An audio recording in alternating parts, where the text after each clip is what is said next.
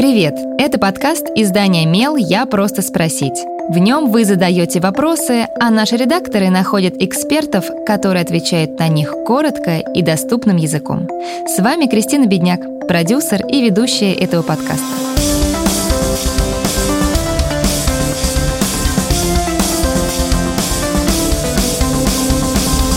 Иногда матери по тем или иным причинам не могут кормить ребенка грудью, но и на смесь его переводить не хотят.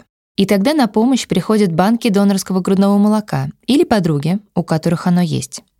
Что стоит проверить, прежде чем решиться на этот шаг?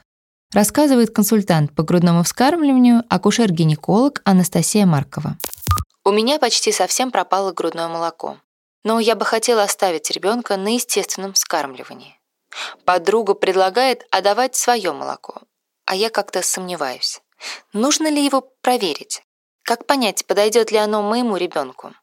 Донорское молоко, безусловно, предпочтительнее смеси. Если подруга здорова, то никакие анализы сдавать не надо. Если же есть какие-либо опасения, то можно попросить ее сдать анализы на сифилис, ВИЧ и гепатиты. Это стандартная процедура для всех доноров молока. Само же молоко ни на что не проверяют. Есть нюансы в составе молока. Эти особенности зависят от возраста ребенка, которого им кормят.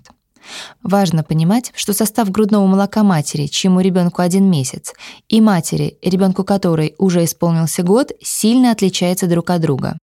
В них разное соотношение белков и жиров. В так называемом зрелом молоке присутствуют разные специфические антитела. Но все это не настолько принципиально, если стоит выбор между молоком и смесью. Если предполагается, что донорское грудное молоко будет поступать в замороженном виде, то желательно, чтобы ему было не больше полугода. И при разморозке стоит четко следовать инструкции, в зависимости от того, в какой таре, пакетах или контейнерах оно замораживалось. В России на данный момент действуют 3 банка грудного молока, которые включены в Европейскую ассоциацию банков грудного молока. В Москве на базе Национального медицинского исследовательского центра здоровья детей, в Уфе на базе Республиканской детской клинической больницы, в Челябинске на базе областного перинатального центра.